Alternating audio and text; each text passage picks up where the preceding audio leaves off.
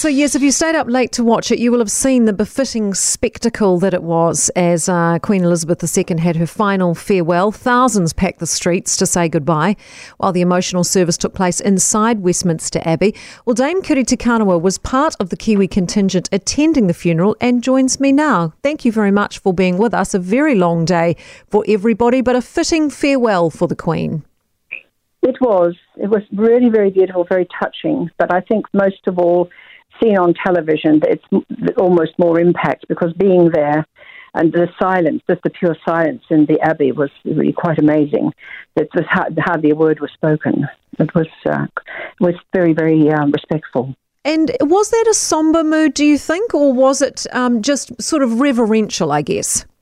I think both. Very somber. Everyone was very aware of why they were there and reverential, yes, definitely. But we we were there to. I, in, in, some ways, you know, I I felt it's not it's not real. You know, it, it just didn't seem to be real. It's one of those fantasy things you have while this whole procession is going on. Her Majesty's at the window watching it.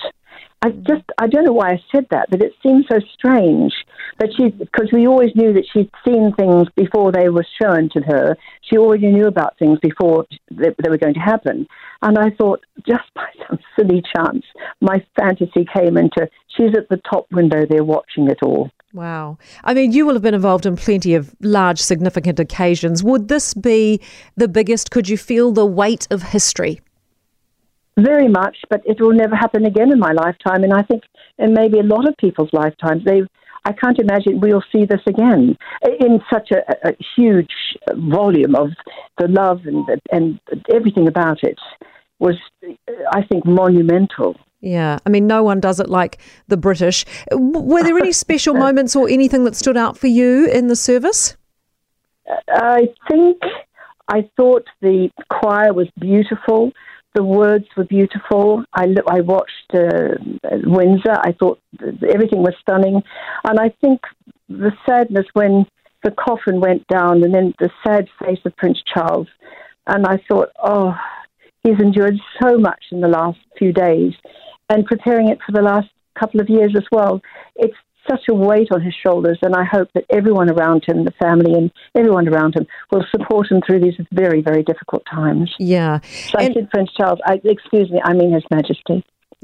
yeah, it takes some getting used to, doesn't it? Uh, what are the plans for the Kiwi contingent tonight? Because although the service itself was an hour, this is involved, you know, there were hours leading up prior and afterwards, aren't there? Well, the Kiwi contingent is me leaving at 5 a.m. tomorrow morning. I was told last Monday to come here. We're here on Thursday. Now they, they said the only flight out is, oh, well, I have to leave the hotel at 5 a.m. tomorrow. So that's, yeah. that's me. I'm, I'm back home. Right. Yeah.